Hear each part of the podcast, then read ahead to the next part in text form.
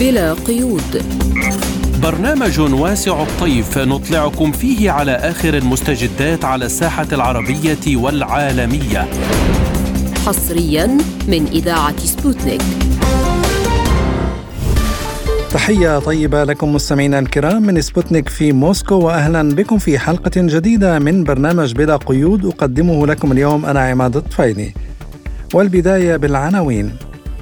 إعلام إسرائيلي يتحدث عن مقترح قدمته حماس لإبرام صفقة جديدة وإسرائيل ترفضه. بوتين يعتبر ما حدث في بلغراد هو هجوم إرهابي ضد المدنيين. بريطانيا تعتزم اتخاذ إجراءات مباشرة لردع هجمات أنصار الله في اليمن. لازلتم تستمعون إلى برنامج بلا قيود. ونبدأ الحلقة بملف النزاع الفلسطيني الإسرائيلي حيث افادت تقارير إعلامية إسرائيلية بأن إسرائيل رفضت مقترحا قدمته حركة حماس لإبرام صفقة جديدة قائما على ثلاثة مراحل يشمل انسحاب القوات الإسرائيلية من قطاع غزة بمجرد بدء المرحلة الأولى.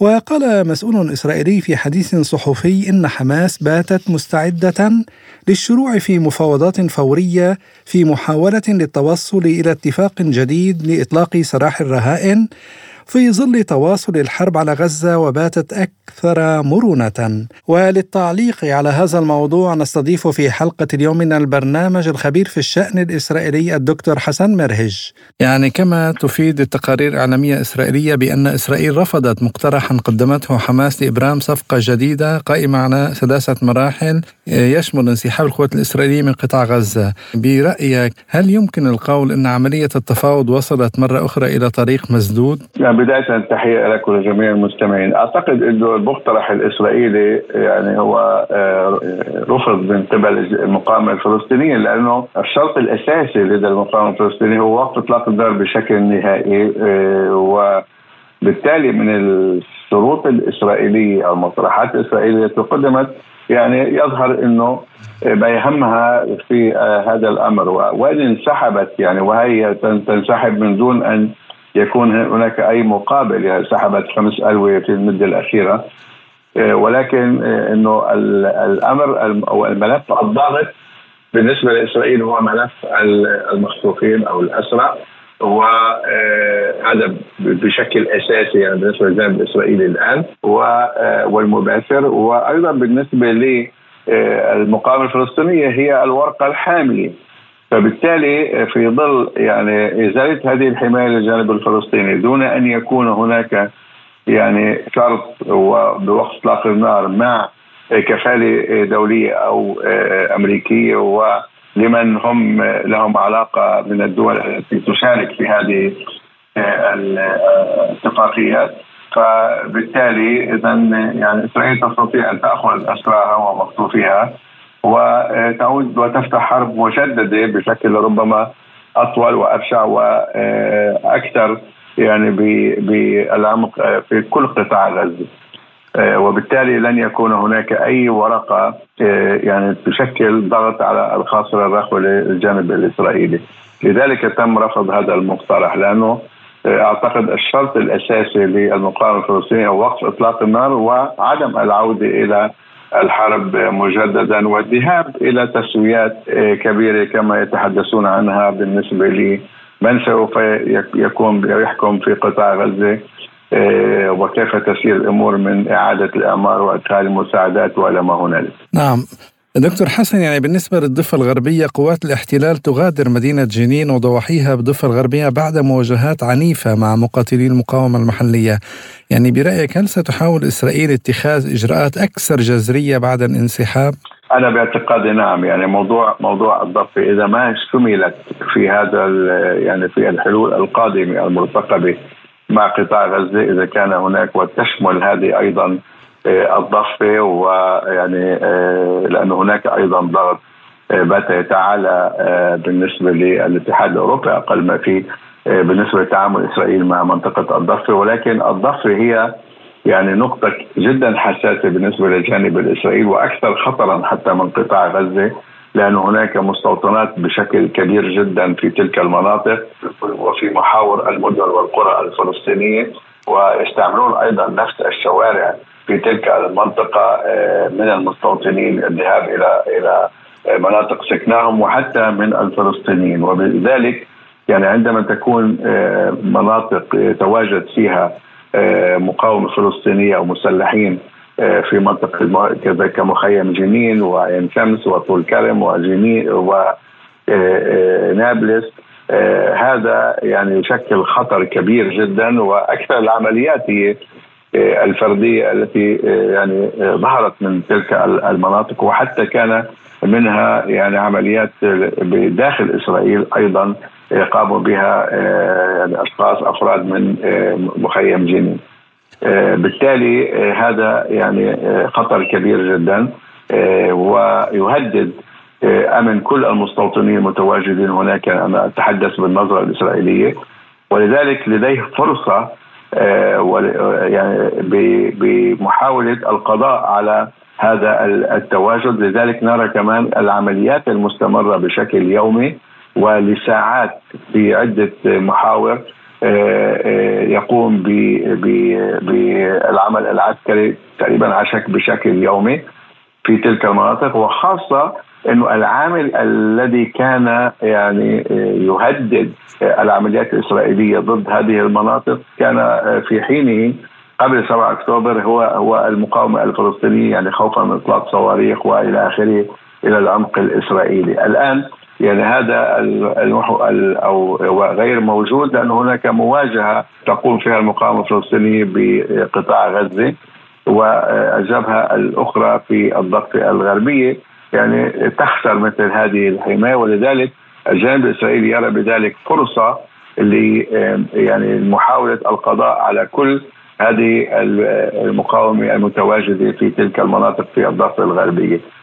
آه، إذا ما كان هذا سوف آه، يشمل بالتالي وقت كمان شرط أساسي لوقف إطلاق النار في الضفة. آه، وأعتقد الذهاب إلى حلول كبيرة. يحاول الإسرائيلي قدر الإمكان بأنه هذه المناطق لا تتواجد فيها مقاومة لربما لمخططات أيضا مستقبلية يرسم يرسم لها من قبل الجانب الإسرائيلي كتهجير وغيره. بسؤال اخير دكتور حسن يعني رد الجيش الإسرائيلي على إطلاق الصواريخ بضرب أهداف في سوريا.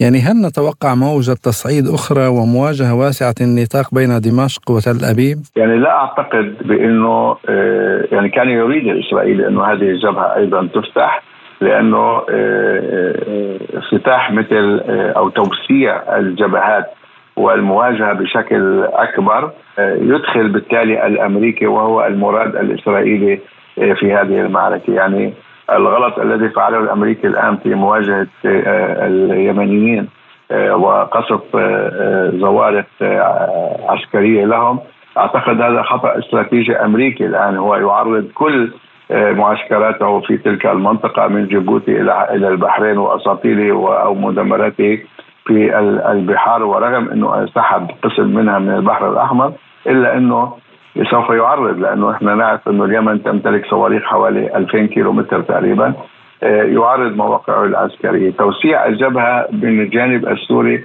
يعني السوري لا لا لا يريد أن يدخل إلى هذه المعركة حاليا. آه، ليس خوفا أو إلى ما هنالك إلا إنه بالجمهوريه العربية السورية هناك يعني الآن آه، آه، جبهتين وكلاهما أهم من الآخر هي الجبهه إدلب آه، وتواجد الإرهابيين في تلك المنطقة بدعم تركي والآخر هو شرقي الفرات والتواجد الأمريكي ومرتزقته من قصد ويعني الحصار الاقتصادي الذي قام به الأمريكي وسرق خيرات سوريا من النفط والغاز في تلك المناطق.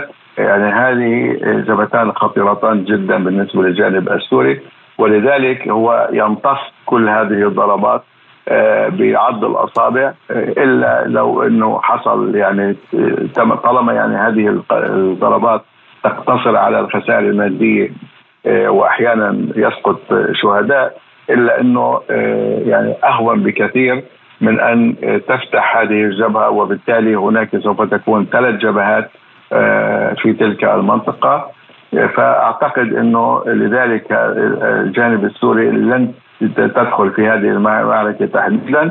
ونرى أيضا بالنسبة للمقاومه اللبنانية تعمل بنفس الاستراتيجية. نعم هي تمسك جبهة كاملة آه، وقوة إسرائيلية حاشدة في المنطقة ولكن لا لا توسع تلك المواجهة اللي تبقى المواجهة بمحور المقاومة وإسرائيل دون يعني إدخال مباشر عسكري لأمريكا أو أي من التحالف الغربي. نعم الخبير في الشأن الإسرائيلي الدكتور حسن مرهي شكرا جزيلا لك على هذه المداخلة. شكرا. لازلتم تستمعون إلى برنامج بلا قيود. وفي ملف الأزمة الأوكرانية أكد الرئيس الروسي فلاديمير بوتين أن أوكرانيا ليست عدوا لروسيا بل العدو هو من يريد تحقيق هزيمة استراتيجية لروسيا في ساحة المعركة ومن يريد تدمير الدولة الروسية. وقال بوتين خلال لقائه مع عسكريين روس في المستشفى العسكري أوكرانيا نفسها ليست عدونا لكن أولئك الذين يريدون تدمير الدولة الروسية أولئك الذين يريدون كما يقولون تحقيق الهزيمة الاستراتيجية لروسيا في ساحة المعركة وهذا بشكل رئيسي في الغرب. وحول الهجوم الأوكراني على بيلغراد والذي خلف ضحايا مدنيين قال بوتين ما حدث في بلغراد هو هجوم إرهابي ضد المدنيين ويمكننا الرد لكن روسيا تضرب اهدافا عسكرية فقط. وللتعليق على هذا الموضوع نستضيف في حلقة اليوم من البرنامج. الخبير في الشأن الروسي الدكتور فايز حوالة أهلا ومرحبا بك في إذاعة سبوتنيك. أه تحية لكم ولمستمعيكم ومتابعيكم الأكارم وكل عام وأنتم جميعا بألف خير. أهلا بحضرتك دكتور فايز وكل عام وأنت بخير. نبدأ معك يعني دشن الرئيس الروسي فلاديمير بوتين فعاليات العام الجديد باجتماع مع الجنود المشاركين في العملية العسكرية الخاصة بأوكرانيا. طبعا أعلن عن رغبة روسيا في إنهاء النزاع بأوكرانيا وفق شروط موسكو. كما اعتبر أن الهجوم الأوكراني على مدينة بيلغراد والذي خلف ضحايا مدنيين اعتبره هجوم إرهابي ضد المدنيين وقال يمكننا الرد لكن روسيا تضرب أهدافا عسكرية فقط يعني هل يمكن القول أن نظام كييف سيكثف هجوماته الإرهابية في المستقبل؟ آه طبعا بكل تأكيد الزيارة التي قام بها الرئيس بوتين آه، سواء كان إلى المستشفى العسكري ثم تلاها اللقاء الثاني في ضواحي موسكو في مقر إقامة الرئيس بوتين هي فقط آه، تأتي في إطار التأكيد على أن الرئيس بوتين على دراية كافية وشاملة بكل آه، الأمور التي تتعلق بموضوع الجبهة وموضوع المقاتلين والجيش الروسي. ويستمع بشكل دائم إلى متطلباتهم وتلبية رغباتهم وحاجاتهم. وهذا ما رأيناه من خلال عدة آه، مناسبات قام بها الرئيس بوتين سواء كان ب Taylor. سواء كان في الكرملين أو في مناطق آه، مختلفة من الجبهة أو من مناطق من المشافي وما إلى غير ذلك، هذا إن دل على شيء يدل بأنه قائدا حقيقيا يشرف بشكل مباشر كقائد عام للجيش والقوات المسلحة على كل الصغائر ويتابع كل الأمور الخاصة بموضوع الحرب في أوكرانيا.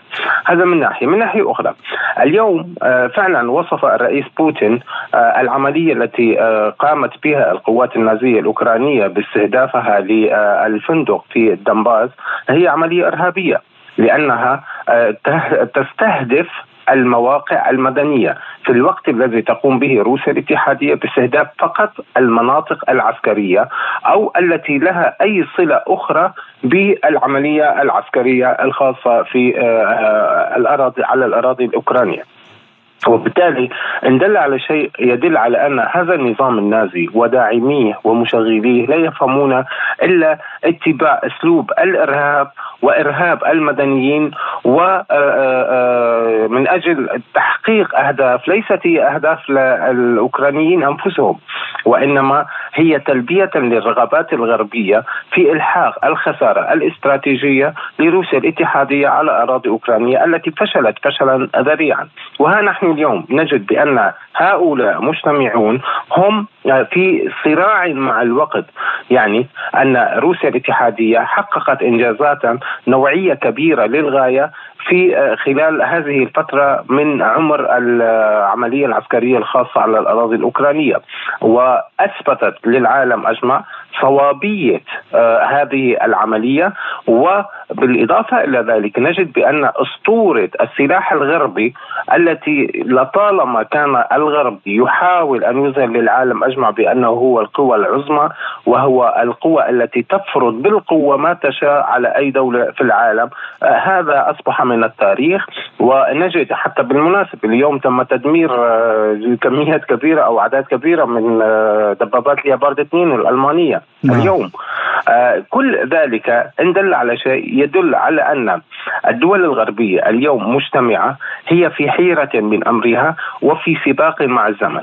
أولا بالنسبة للولايات المتحدة الأمريكية المتزعمة لعالم الشر في العالم نجد بأنها دخلت في عام انتخابي وهناك تهديدات كبيرة للوضع الداخلي في أمريكا. هل سوف يتجه إلى حرب أهلية؟ هل سوف تستمر الحماقات العسكرية في إشعال مناطق أخرى أو حرائق أخرى في مختلف اصقاع العالم والقارات من أجل فقط أن تدفع وتصدر مشاكلها الداخلية آه إلى الخارج.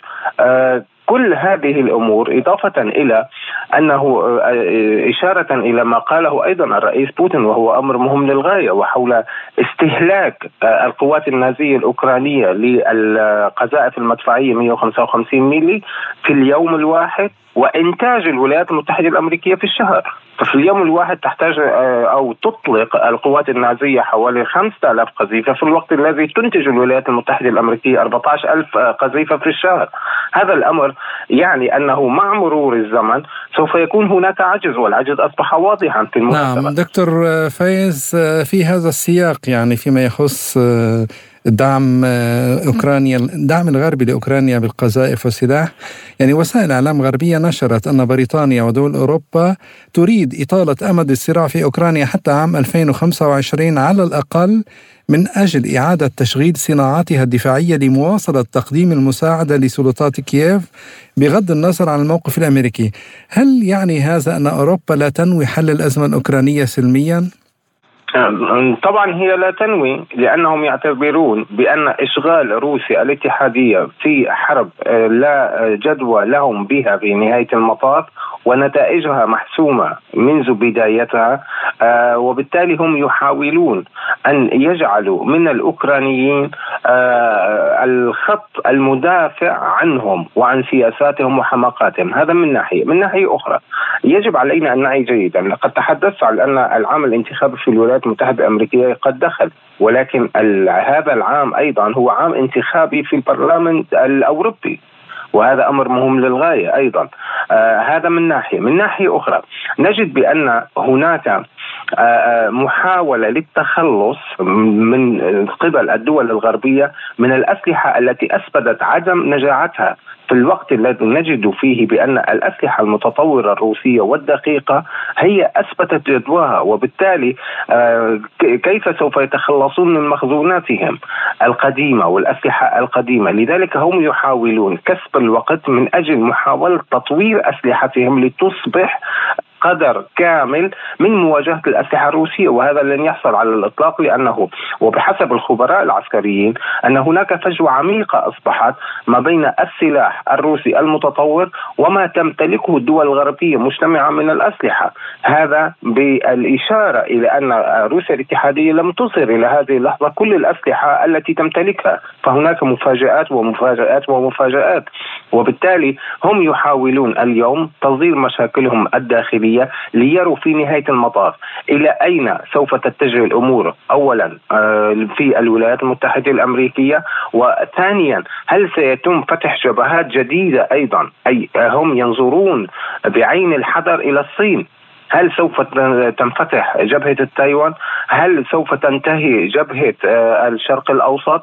إذا هناك أمور معقدة ومهمة للغاية وخاصة ما يجري في البحر الأحمر اليوم الذي يهدد في حقيقة الأمر المصالح الأمريكية بالدرجة الأولى والمصالح الغربية في هذه المنطقة الحساسة وبالتالي كل هذه الأمور مجتمعة هم يحاولون إشغال روسيا الاتحادية في الموضوع الأوكراني وبالمناسبة هناك تقارير حول موضوع التجنيد وتجنيد 500 ألف جندي في الجيش الأوكراني هذه التعبئة هي جاءت فقط من أجل أن يحاولوا آه، أو هي فرض من الدول الغربية من آه، على أساس أنهم نعم نحن نقدم المال ونقدم السلاح ولكن أين الناس؟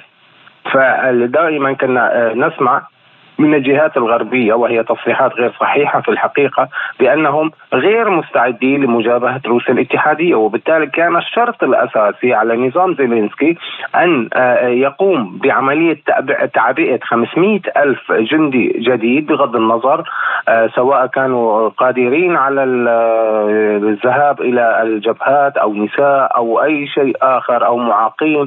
كل هذه الأمور لا تهم المهم أن يكون هناك عناصر. هذه العناصر مصر سوف تكون مبررا للحماقات التي ترتكبها الحكومات الغربية أمام شعوبها بأن هناك شعبا اوكرانيا مستعدا للدفاع عن آه، الديمقراطية واستقلاليه و إلى آخره طيب دكتور فايز عفوا على المقاطعة ما مدى احتمالية المواجهة المباشرة بين روسيا والدول الأوروبية؟ كله يتوقف على الحماقات التي سوف ترتكبها الدول الغربية وخاصة إذا ما أخذنا بعين الاعتبار موضوع مهم للغاية وموضوع كالينغراد ونرى المضايقات التي تحاول الدول الغربية بالضغط سواء كان على لاتفيا تحديدا أو على دول أخرى من أجل آه، حصار كالينغراد ومنع الوصول إليها. وهذا الأمر سوف يعني بشكل مباشر أن روسيا الاتحادية سوف تدافع عن أراضيها آه، وعن جزء أساسي من أراضيها المتمثل بمنطقة كالينغراد.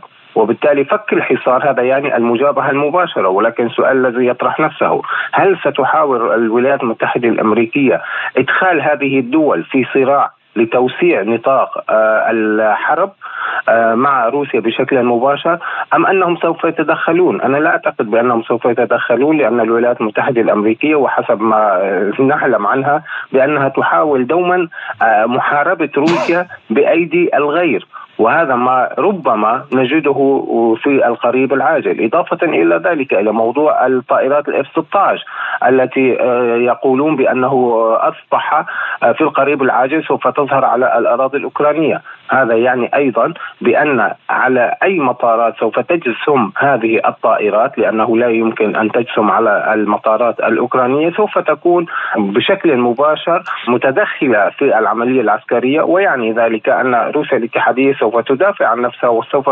تصبح هذه المطارات التي تقلع منها هذه الطائرات آه، اهدافا مسموحة ومشروعة للجيش الروسي وبالتالي يعني آه، زيادة المساحة أو خروج الصراع خارج حدود أوكرانيا. الخبير في الشأن الروسي الدكتور فائز حوالة كنت معنا من موسكو شكرا جزيلا لك دكتور فائز. أهلا وسهلا بكم.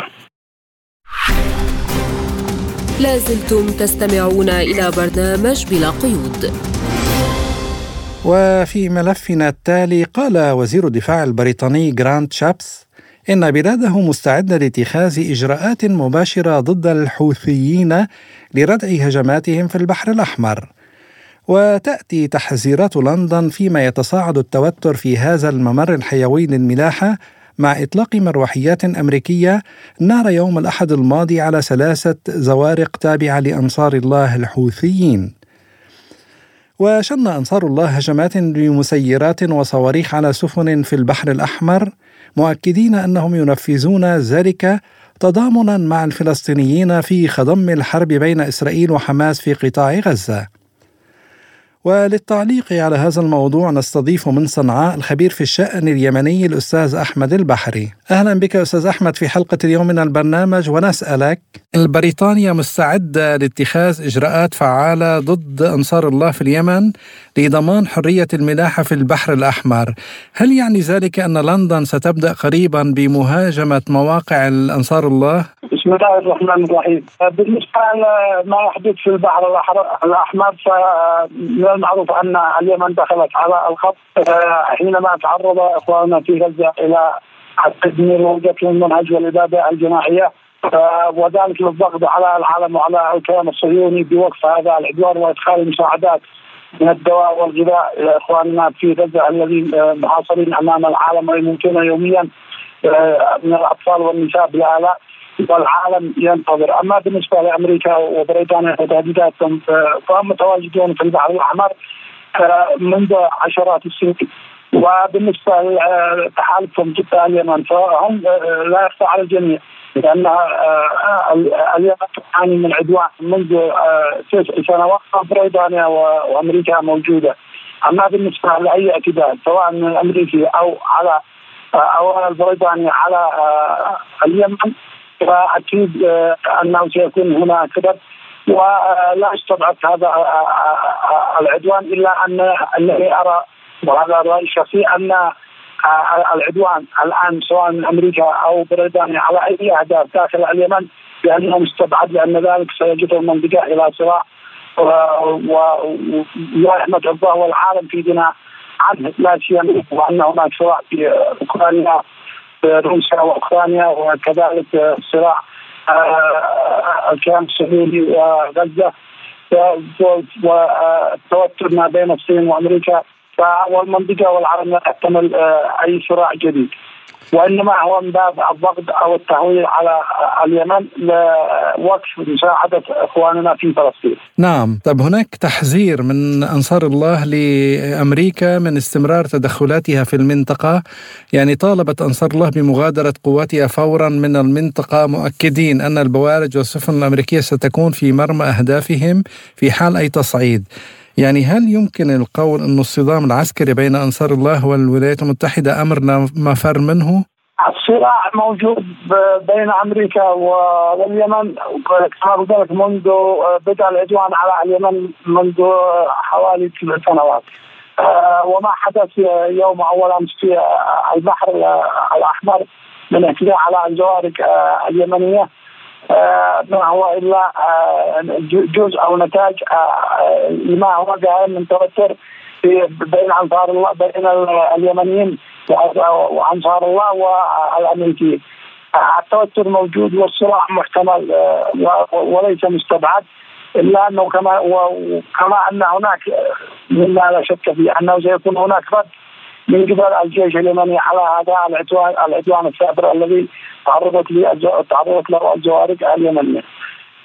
التصعيد غير مستبعد إلا ان أن أي توسيع لهذا الصراع أو التصعيد ستكون مع يعني تبعاته كبيرة جدا وقد تجر المنطقة كما قلت لك والعالم إلى ما لا يحمد الله. أي صراع أو أي فتح جبهة أو حرب في أي منطقة في العالم. سيكون له تأثير كبير جدا على العالم لا سيما وأن العالم يمر الآن بمرحلة اقتصادية صعبة جدا وكذلك سياسية وعسكرية لما تشد شر العالم من صراعات هنا وهناك. والمنطقة لا تحتمل والعالم بعلمه لا يحتمل أي فتح جبهة جديدة أو صراع. وأي صراع جديد سيكون له معالات سواء على المستوى العسكري أو الاقتصادي أو السياسي. والعالم اليوم في مرحلة يعني من تغيير قاعد لا محقق ومرحلة الحكم أو القطب الواحد في زوال وسيكون هناك تحدد مثل روسيا والصين وغيرها من القوى الصاعدة الجديده اما بالنسبة لامريكا والغرب فأعتقد بانها إلى الزوال وإلى الافول وجميع الأحداث وكل الأحداث تؤكد على ذلك بأن الهيمنه الامريكيه والغربية بدأت في التلاشي والنزول. كان معنا من صنعاء الخبير في الشأن اليمني الأستاذ أحمد البحري شكرا جزيلا لك إلى هنا مستمعينا الكرام تنتهي حلقة اليوم من البرنامج. قدمتها لكم أنا عماد فايدي. شكرا لإصغائكم وإلى اللقاء.